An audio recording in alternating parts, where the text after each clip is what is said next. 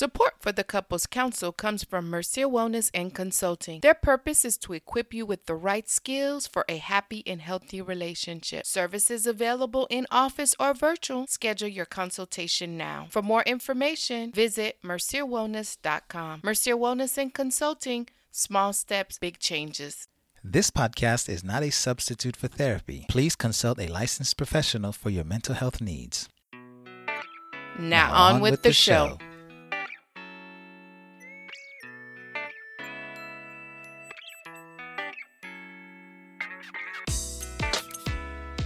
Hello and welcome to the Couples Council. My name is Dr. Jameson Mercier. And I'm Herdine Mercier. And today we're continuing our conversation. I hope you learned some things from our last show. On today's show, we're kind of flipping the script a little bit. Just a little. Yeah. Because, you know, we believe before we get into the meat and Potatoes. Yes. Before we get into the meat and potatoes of our mission, our main mission, you got to know who the hosts are. Yeah, yeah. And so we're taking some time out in the first two episodes to give you some backdrop of who we are so that you can really understand what our mission is about. which means now you get to hear all about me. Yeah, my baby, my boo. So you'll figure out why I selected him to be my husband, my life partner, Yeah. my love making machine. yeah, she says it like I had no say in the matter. but I had to say yes. This is true. So Only uh, because I asked. I guess. Mhm. And why I um interviewed him to be the father of my kids. Cuz Yeah. that was important to me. And so we'll get to talk about that a little bit more, but if you want to hear more details about that, make sure you go back to our first episode. Mhm. And what that means. So, Dr. Jameson Mercier, let's talk about the Love Mender. Let's talk about Manfident and why you created it. We want to hear from you, but before we get into that, who are you? Well, I, I, I like to think I'm a pretty simple guy, but a lot of people tell me I'm not. Who knows? Ever since I was small, I, I've been the kind of person to ask a lot of questions. Um, Inquisitive. I think so. You I- still ask a lot of questions. yes. It could get annoying. Questions are necessary. Yes.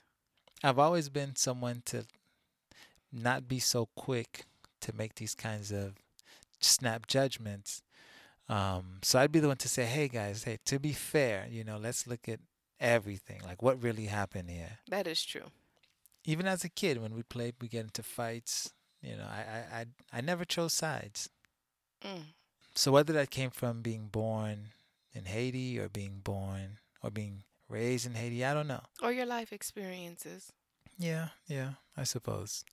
So, like you may already know, I was born in Haiti, and in my mind, in my memory, I, I didn't meet my parents till I was seven. My parents will tell you that they came back and forth, hmm but since I have no recollection, it didn't happen. it doesn't mean it didn't happen. You no, just don't remember. I have no recollection. hmm And so I think even so that experience as a kid really did a lot to shape my upbringing. Even when we talk about it, I recognize in hindsight not having those formative years, With your parents. yeah, to bond, hmm um, that was big. And so at seven, when I was reunited with them, my dad died two years later. That left my mother raising the three of us. My So let me ask you, what effects do you think that had on you and meeting your dad at age seven, two years later, him passing away? Um, what effect do you think that had on you with becoming a husband or becoming a father? Well, that was big. That was big. And I didn't realize how big that was until we started talking about having our own kids and be- me becoming a father. Okay, so let me get the listeners some backdrop on that. Um, we were married probably six months into our marriage. I said to Jay, you know, I'm ready to become a mother. And I remember this just shock look like, what do you mean you're ready to become like I'm ready to get pregnant and become a mother? Mm. And he looked Mind at you, we'd already said we were gonna wait a year, I maybe know. two years. uh huh. I don't know what Oprah episode you was watching. Well, the baby bug bit me, and I went to him and I'm like, I'm ready to start a family. And he literally looked at me and said, I don't know. I'm not ready. And I'm like, What you mean? You didn't say that before we got married. Oh man. And and it was it was such an intense moment. Jay, you even cried. Yeah. It was you were like, What do you mean you want to be a Yeah, you no, want I- me to be a father? What do you mean you want me to be a father? Yeah, I, I, I, I- I knew I was a husband, and I knew somewhere down the line kids would come. But in that moment, I, I just was not ready to be a dad. I didn't want to even think about it. I know, like even the thought of you me asking, it brought up something. Yeah, yeah, because so I didn't grow up with my dad, Mhm. and and I didn't know what being a dad meant, what it was all about. I had I grew up essentially with no model or example of what a father was. Yeah, because your dad was the only male. Yeah, my mom never dated, never remarried. hmm Um, yeah, you got guys around who you think are cool and all, but I, I honestly was the kind of kid I'm like, yeah, no, that that dude, he's stupid. No. yeah, I didn't just I didn't just follow anybody. Uh huh. So I had no role model. And then I remember as a teenager, like I was an angry teenager, Yeah, you were. and I'd get into fights, I'd fuss and cuss, and that was because again I had no positive role model, male figure, um, and so I had to figure it out. And so now that I kind of figured out who I was, now you're telling me you wanna you want me to be a dad, and I hadn't gone that far. Mm. And I think it took you a couple of days to come back and say, "I'm, I'm, I, I think I'm ready." Yeah, I had, I had to sit and think about that. And I mean, I knew it was gonna happen. Mm-hmm. Um, it, it's not like I could avoid you, you know. Mm-mm. So you press the conversation, and it, this is all in hindsight that I realize all of this. That that was big for me. It was really, really big, and and when you said yes, we got to working, and one month later, I was pregnant with Atriel. Yeah, fertile myrtle, Fertile Myrtle. fertile myrtle. So, and looking at that and looking at, okay, here you are, seven year old, your dad dies at nine. Now you have to kind of figure out being a man on your own because you're saying that you did not have anyone to model what manhood looked for you. yeah, How did it come about in you being such an amazing husband and you being such um, an amazing father? Where did you get that wisdom from? you know what I I realized um, in my late teens and I guess early adulthood, so 19, 20 maybe, that I was really kind of messed up by the fact that I didn't have my father in my life or a male figure, right? So no uncles, Mhm. no grandpas, no nothing. Well, maybe my grandpa was around for a little bit, but not like a dad. Yeah. You know what I mean? And realizing how important that was for me, not having a dad, how it formed me. I said, you know, when I have kids, I'm gonna make sure that they know their father. I'm so gonna you so uh, in my episode I talked about how I planned out my love story. You did that too, but it, it's just different. Yeah, I don't know that I was as aware or as Mhm. uh, on it like that. Mhm. As a seven year old, I definitely was not planning to be married. Mhm. I was not thinking No, no, like no. I'm not talking about in your teens though. I just remember Mhm. how I the big void Mm. that my dad left when he died. And Mhm. so that followed me from when I was 9 to 19, I'd say. Mhm. And even beyond that, you know? And I just didn't want that for my kids. They were going to know me. We'd play, we'd joke. Um, and that's why being a stay at home dad for those years was not a big deal for me Mhm. because I'm like, okay, here's my shot. This isn't what I was thinking when I said they're going to know me, but hell, I'll take it. Mhm. I made sure that the kids knew me, my jokes, they get my sense of humor. They get you. So They are you. yeah, they they they me. You know, walking They are you. around. Oh yeah. Oh They yeah. are you. So, honey, did it follow you any further beyond your teenage years? Uh, not having my dad around. Mm-hmm. You know what? It did because um, when the time came, like for example, for me to go to college, mm-hmm. right? I didn't want to go to college. Which is shocking to me. Yeah, no, the idea of college, one, it scared me, Mm-hmm. and I just, Oh, and you're the first. I was the first. Yeah. I was the first, and um, my mom, again, God bless her, she did all that she could, you know, holding down multiple jobs for my brother and sister and me. But, she just didn't really understand the system, the university system, and I recognize that. Mm-hmm. And I didn't want to put that burden on her. Mm-hmm. So I wasn't going to go to college. But being the Haitian mom she is, she was like, "Oh hell no, you going to college?" Mm-hmm. I'm like, you "Well, I even want wanted to join. I want to join the Navy." She's Mhm. like, "Nope, not signing anything." Yep. And I was like, "Well, let me just wait till I'm old enough to go by myself." Mm-hmm. And she's like, "You're not gonna sit around and do nothing." So she pushed me. She pushed me to go to college. But the thing about college is, so he, I'm, I felt totally unprepared. Mm-hmm. Um, I was just trying to get through high school, get out, go work, or go to the military. So I didn't do any of the prep stuff. I didn't look into any scholarships. I didn't apply anywhere. Mm-hmm. And that goes again goes to show that my mom just didn't know because Mm-hmm. In your senior year, if you're not ready for college, like it's kind of too late by then. Mm-hmm. So my mom didn't know that, but she knew she wanted me to go to college. Mm-hmm. So I ended up going to junior college, Mm-hmm. which ain't nothing wrong with junior college, Mm-hmm. okay? But I struggled. Mm-hmm. I struggled. It took me three years to finish a two year degree.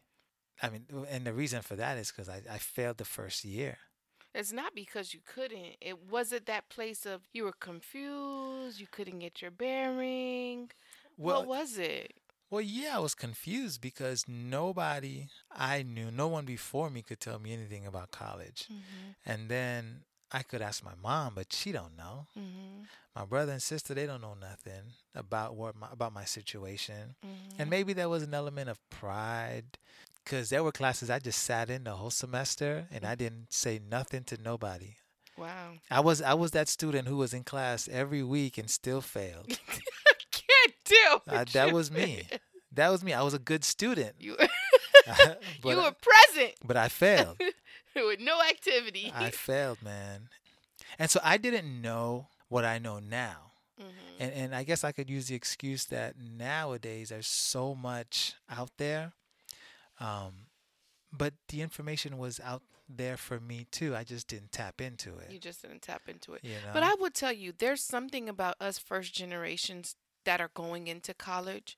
Like nowadays, like our little cousins, they can come to us, you know? Yeah, Our siblings, they can come to us. But for us that was going in, this is our first, you know? Right. No, we didn't have the So- kind of access No, we didn't. to the information that they do now. But honey, you figured it out and you made it through. Yeah, you know, eventually, like what ended up happening is I transferred campuses and I started asking Good. questions. Yeah. And, The power of asking yeah, questions. it, it, it taught me that I don't know is unacceptable. That's true. People just need to learn to ask and seek out the help that they need. Is that why you ask so many questions now? I think so, because not asking questions is expensive, That's true. you know? That's but you pay that stupid tax Oh, when you don't ask questions. Yeah, I call it tuition over and over again. Mhm. after stumbling through all of that, I realized, you know what, college ain't too bad, and I wanted to go into counseling.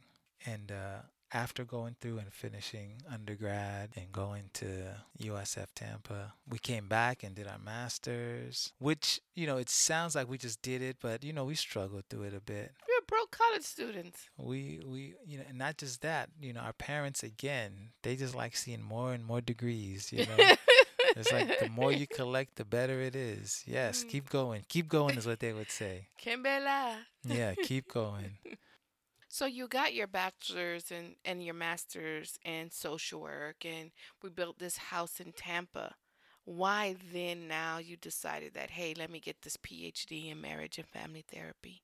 So in social work, uh, we did a lot of uh, case management and social welfare, and soon into that, it dawned on me that child welfare and the social welfare, so the programs and food stamps and those programs came in too late, you know? So by the time as as a case manager I'm coming into your house and I have to remove your kid because you're fighting with your Domestic husband violence is involved. because you know oh there's drugs or whatever the case is that's too late.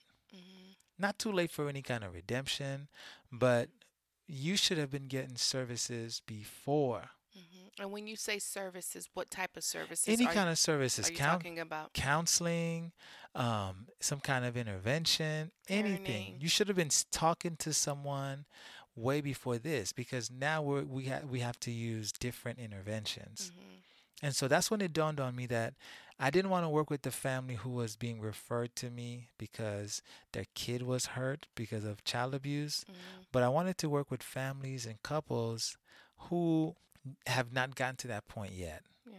you know, where we can prevent some major uh, major damage from occurring, hmm you know. That's when I was like, you know, let me specialize in families. You know, and that was when, you know, we decided I decided and you agreed. Uh, you Mhm. know, we'll Because I was being a good wife. yeah, we'll go back, come back, and I'll go get my uh, Come My back to South PhD. Florida and get your PhD. right, right, right. And boy, oh boy, did we learn that we were meant for each other. yeah, no, we struggled through that. Mhm. We really did. We had to live with my mom for a little bit.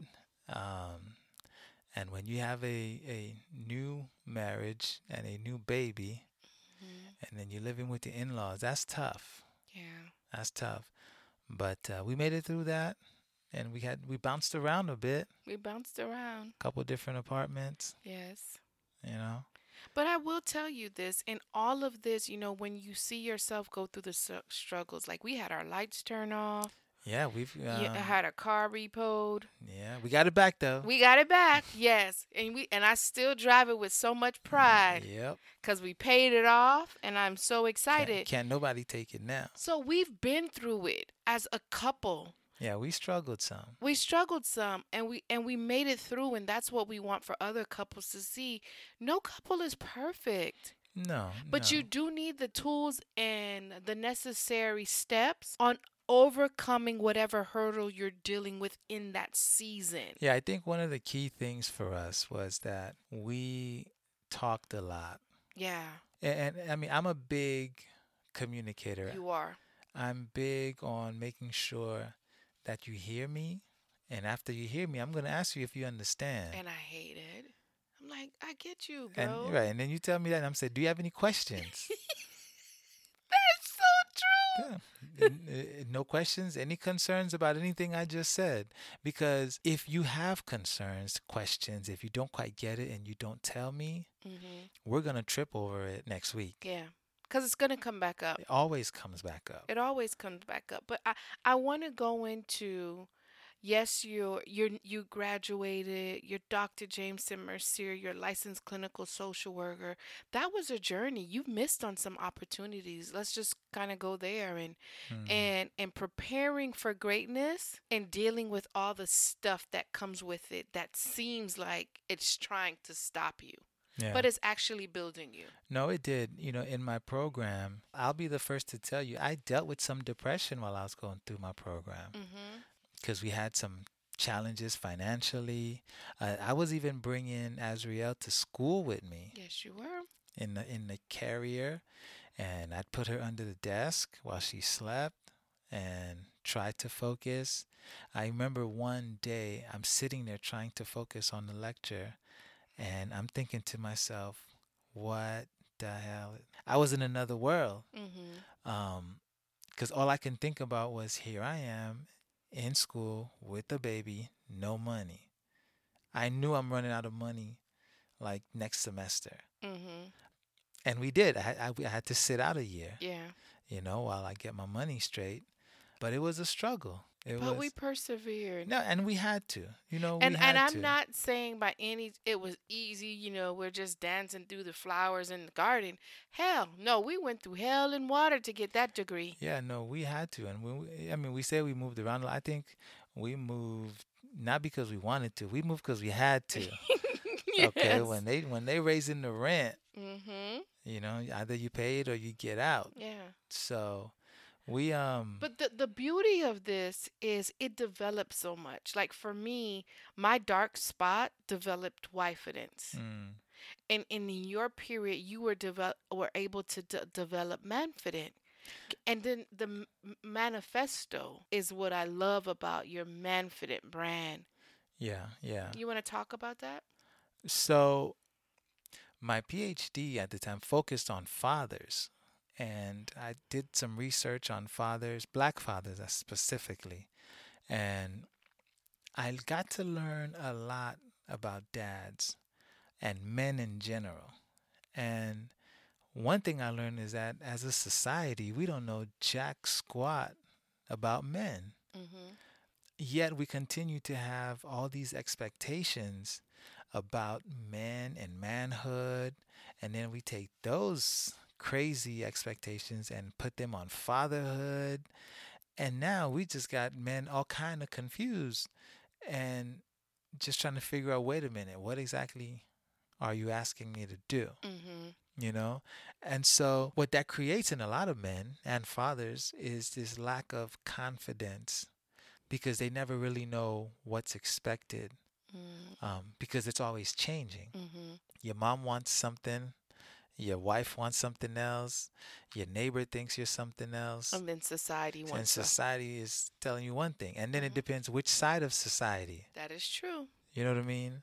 So the conversation I have about men and manhood, yeah, it's all about manfident. Because what it's done to men, the first thing, it, it, it makes men look at manhood like it's a contest, you know? Like being a man means you either have to have the biggest, the baddest, the Mhm. most. Mm-hmm. You know the biggest I mean? muscles. Yeah, you got to be the strongest guy. Mm-hmm. You got to have the baddest girl, mm-hmm. the most kids. Yeah, in some cases, Yeah. that's how people define what manhood how, is. how many girls you sleep with. Yeah. Yeah, you got a wife, but how many girls you got on the side? Yeah. You know, that's not what manhood's about. Mm-hmm. It's not about This is that. good, honey. It's not about that. Mm-hmm. So the other thing um, in the manifesto is that a lot of men are taught to hold back on their emotions. Mm-hmm. The only emotion men are able to express is anger. Yeah. If you're an angry man, then you're good. You're normal. Yeah. But if you're a man and you're sensitive, two things. Either, then you're gay or Mhm. something else is wrong with you. Which is all wrong. Completely wrong. And nothing against gay men, Mm-hmm. um, nothing against sensitive men. Mm-mm. But as a man, you're allowed to be happy, be sad, Mm-hmm. miss your kids, Mhm. cry for your kids when they leave in the morning for school. Mm-hmm. Um, but society won't allow men to feel that, Mm-hmm. you know? It's strange for them. Oh, totally strange. And and, and you again, uh, one other thing, when we say to men, you know, be a man. Hey, be a man. We not only say to men, but we also say this to boys, little boys. Mm-hmm. I even hear girls say to each other, "Man up." What does Like that mean? what? The, I'm still trying to figure that out. Mm-hmm. But when you tell a man to be a man, you need to realize how offensive that is. Mm. Come on, somebody. You got to realize that. And I've been told that by other people. Mm-hmm. And I'm not talking like by my homeboys. I've had women tell me, be a man. Women I respect. In what instance are they telling you? Give me an example where they're like, be so, a man. So the clearest one that comes to mind, one lady, uh, older lady, uh, I was having a situation with a with a professor Mm-hmm. and something happened and I I recognized it was unfair Mm-hmm. and I was going to deal with it in my way. mm-hmm. But she was like, "Hey, you got to do something. You can't just let this happen, you know? Be a man."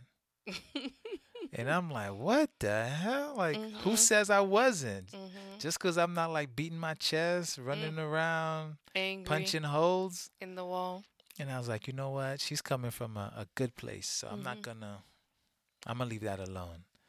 But let's not do that to men, right? Next, uh, from the Manfident Manifesto is this idea that we think all all men need is sex. Now this is a good one.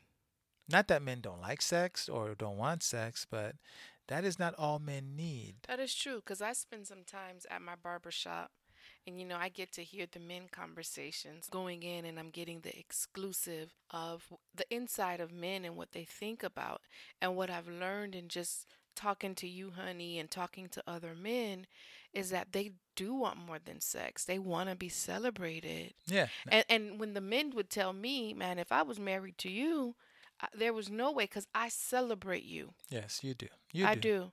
And so You do. we have to re- recognize and I, and it comes a lot up in sessions you know do you love your husband yes we have sex Yeah. Mm, baby it's more not- than just having Yeah. sex I You- mean, i mean men want to be held sometime. yes Men want to be pursued sometime. hmm The things you think that are corny that your man won't appreciate, do it anyways. yeah like bring the flowers i do Do yeah, you do. you know Do it anyways. You open know? the door for him i do men have needs beyond sex. Now, if that's what you tell him, if that's all y'all have, then that's what it'll always be. hmm But trust me, there's more. And lastly, men need to believe and understand that they are an anchor for their family. Mm. And why I included this one in particular is I don't think men understand that. A lot of men leave, abandon, live Mm. away from their kids, their didn't have an example They didn't they just didn't know. They didn't think it's important. Are afraid to ask And men need to understand that you are an anchor. Mm. You hold it down. Even between you and I sometimes. Mhm. And sometimes it's big, sometimes it's small, but you you look at me and you're like, babe, what are we gonna do? Mhm. And I understand that you need me there in that moment. I may not have a solution. but we'll figure it out Yeah. together. you may already know what you want to do, but we got to go through it and I got to say, okay, what happened? And you got to talk it out. Mhm. With the kids that I work with, Mhm. a lot of them live in homes where they don't know who their father is. Mhm. A lot of them have not met their fathers, or they used to know their dad, and now their dad's just kind of away from them. Mhm. And these kids are struggling. And when you say struggling, like a struggling emotionally, all, listen, in all aspects of the word, their grades are suffering. Uh, they're acting out, attendance issues. right? So they're skipping class, um, or they're fighting. A lot of the juvenile issues, the delinquency. In a lot of cases, you find these homes are headed by moms, single moms. But not to say that single moms Oh no no no, job. not at all, not at all. This because is again. you were raised by I- a single that's what I was about to say. My mom held it down. Mhm. Now, it's because no matter how good of a mom you have, Mhm. there is a void when your father's not there to hold you down. It's true. Kids are impulsive. No matter how gifted your kid is, he is still a kid. Right? Your teenager can make straight A's, but he's to come home and try to like swing on the ceiling fan. Mhm. And you're going to say, How are you a straight A student, but you thought that was bright? Yeah. That's what kids do, yeah. you know? I mean, they're. I would just say they're willing. They're willing to try. They live on Yeah. the side of risk. I mean, yeah. So their brains are not fully developed. They don't. They don't know what they don't know, hmm right? And so, I try to get it across to men that your kids, your family, your community Needs you. needs you, even when you feel like they don't. Mhm. Even when they tell you they don't need you, But they do. they need you. Your kids will push you away because they're hurting. Mhm. But your job is to be there for them. Mhm. no matter what she says, especially for girls. I, I, I, boys too, but girls. I think both. Your kids will push you away, Mhm. and you gotta almost be deaf to that and continue to hug them, continue to love on them. And where do you think you got that from? Because dad was gone for you. I needed that. So you know exactly what the, a boy needs I need. I knew a what child needs. I knew what I needed, Mhm. and I'd like to think that I was not that much different. Mhm. I can. I well, maybe a little different because I was an immigrant. Mhm. and I had unique issues that immigrant kids have, you know, assimilating, adapting, trying to fit in. Mm-hmm. I didn't have anybody to tell me that I was fine the way I am. Mm-hmm. Be the little Haitian boy. Who cares? Let them talk about you. I was trying to be the, like the cool kids. Mm-hmm. My confidence was nowhere near where it should have been or it needed it to be at the time. Mm-hmm. Um, and kids need their dads to help build that confidence. Yeah. Any situation where they can have both parents, and that's why it's so important and vital that you know who you are Yeah. as a wife, or you know who you are as an individual, a mom. Once you love you, it's so much easier to love anybody else Mhm. No, I and kind of teach them the right path I agree. by Now, modeling it. now, if your dad's not in the picture, that isn't to say you're doomed. No.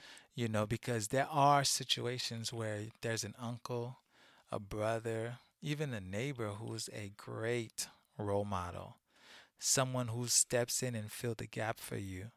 Listen, kudos to you, and by all means, you are blessed. But there are those who don't have it, and as a matter of fact, if you can be that person who fills the gap for the kids who don't have it, please find a way to do that. Like, go out. Like, find a group, find a mother's group, find a father's group. You- there are different groups out there to support you in making sure that your child is well round Yeah. well rounded. Yeah, you actually don't even have to go that far. Mm-hmm. You know, chances are you work with someone who's either a single mom or mm-hmm. single parent or in your church mm-hmm. or your neighbor.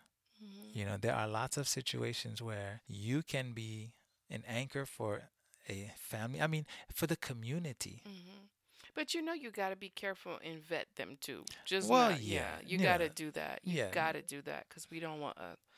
um, that to turn out real ugly. No, that goes without saying. Yeah. And so, and I just love your man Manfident manifesto. And I'm just going to quickly kind of recap them. Sure. So it's number one, manhood is not a contest.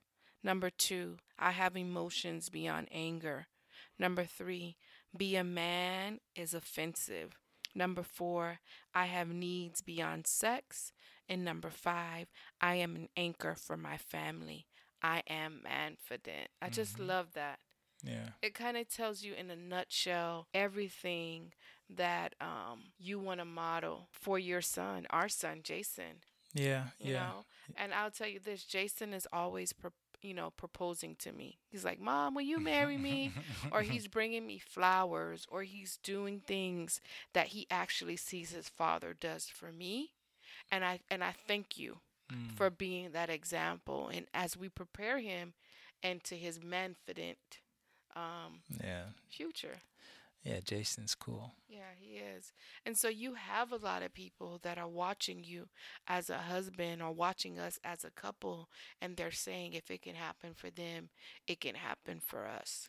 And that's the message we always give with the right skills, with a little bit of information. Yes. You know, we're fortunate in that we study this. Um, we've devoted years, Yes. countless hours to um, researching and just figuring out what works. Not everyone has that, Not everybody has you know, and so But you can direct them to our podcast, the Yeah. Couples Council. yeah, whenever we're able to be a resource for people, we jump at the chance. So, honey, we have the private practice. We see individuals, we see couples, we see families. hmm For you, did you see this would be the end result? Did you see this happening? You know what? That's actually a really good question. And the simple answer is no.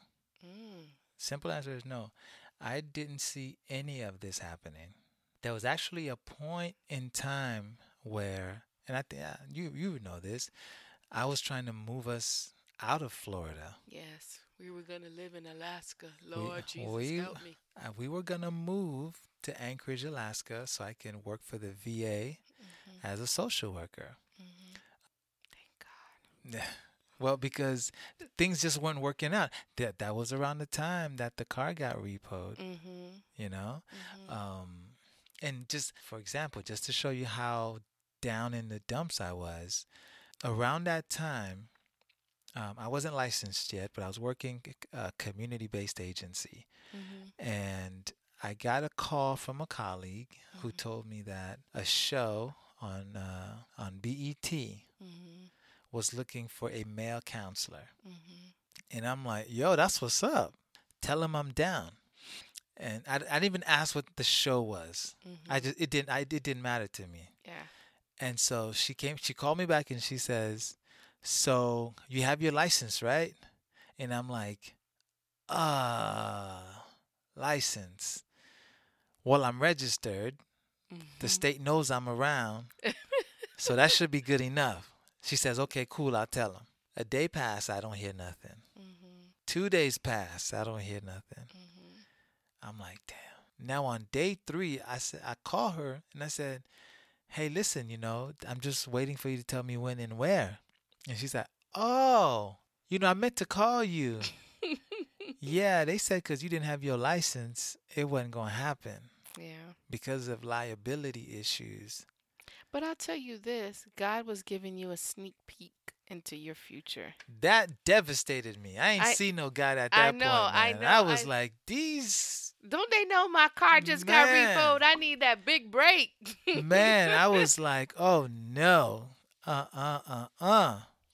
And so in that season, like I quit my job. I quit that job, hmm and I and I went hard with becoming licensed and and, and getting that going because I But just you know what? That's the beauty in hearing no sometimes.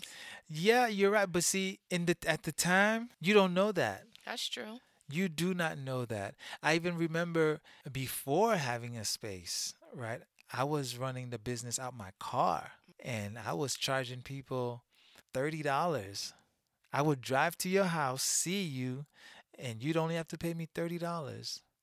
Driving a little Honda Civic at the time. And then some people had the nerve to give you a bad check. So I was like, man, this is crazy. This ain't worth it. Mhm. And I was trying to move us To Alaska. somewhere anywhere uh, i think alaska new mexico some of these just small places nobody wants to live really Boy, I was doing some praying. and and i must have tried to get into the va for like six seven eight nine months and it's funny because one time i got a call for an interview we did the interview and then i got a call the next day where they told me no Mhm.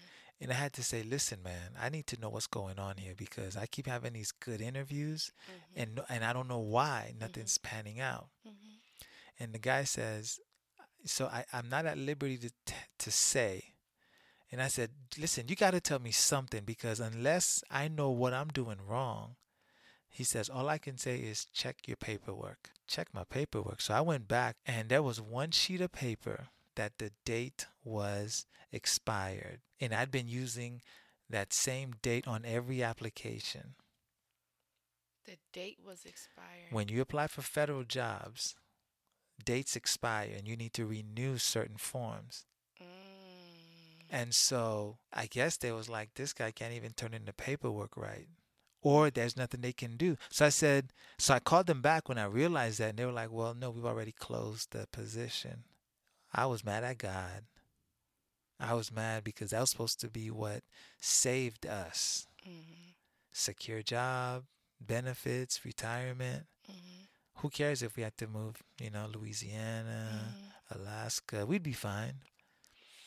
But that was not in the plan. It wasn't in the plan. But I also it, it helps us connect those these experiences where our lights were cut off, like we're repoed, like I Mm. want people to know that couples have these issues. Oh yeah, we went through it. and you can make it and i just i cannot reiterate this enough spend time during the hard times loving on each other having communication speaking the truth not using harsh words and building that team of okay baby we're gonna make it Yeah, I always tell couples your partner is not the problem.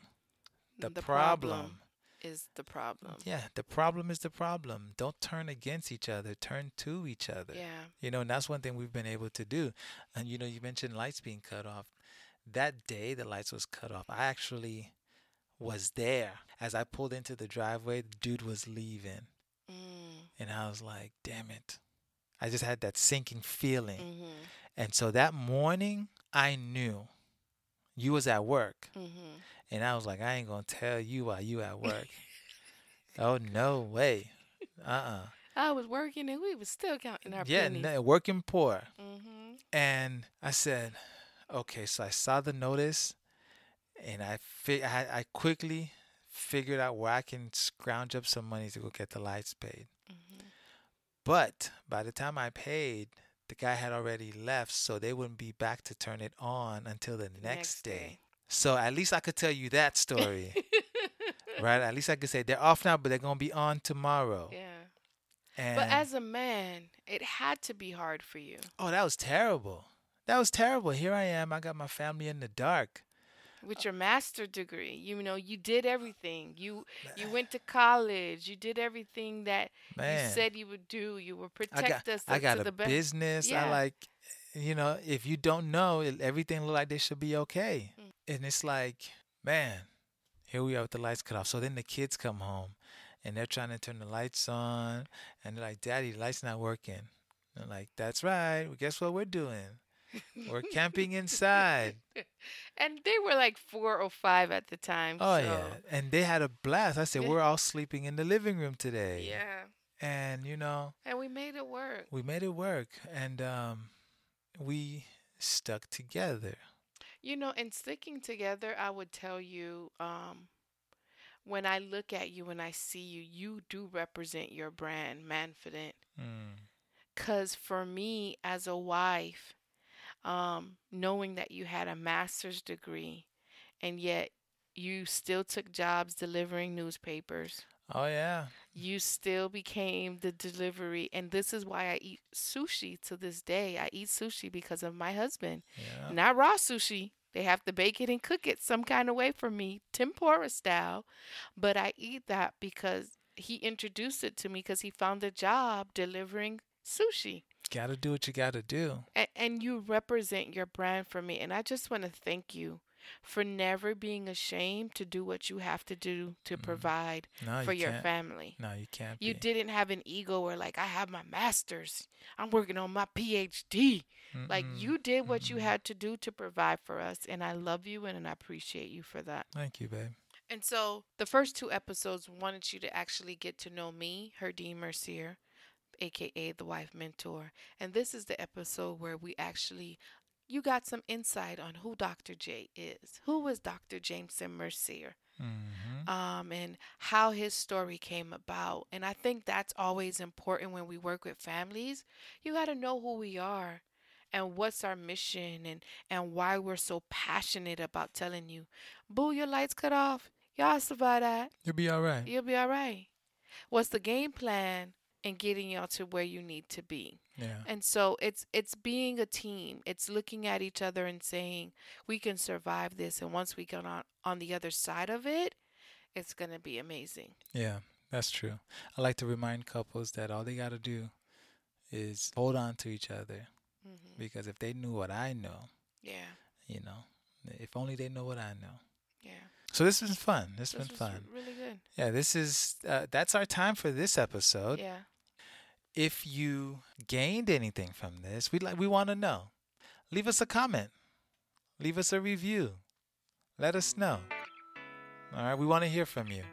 Connect with us on Instagram and Facebook. The uh, wife mentor and Dr. Twitter. Jameson Mercier. yeah, wherever it is you're hearing this podcast, we want to know. All right.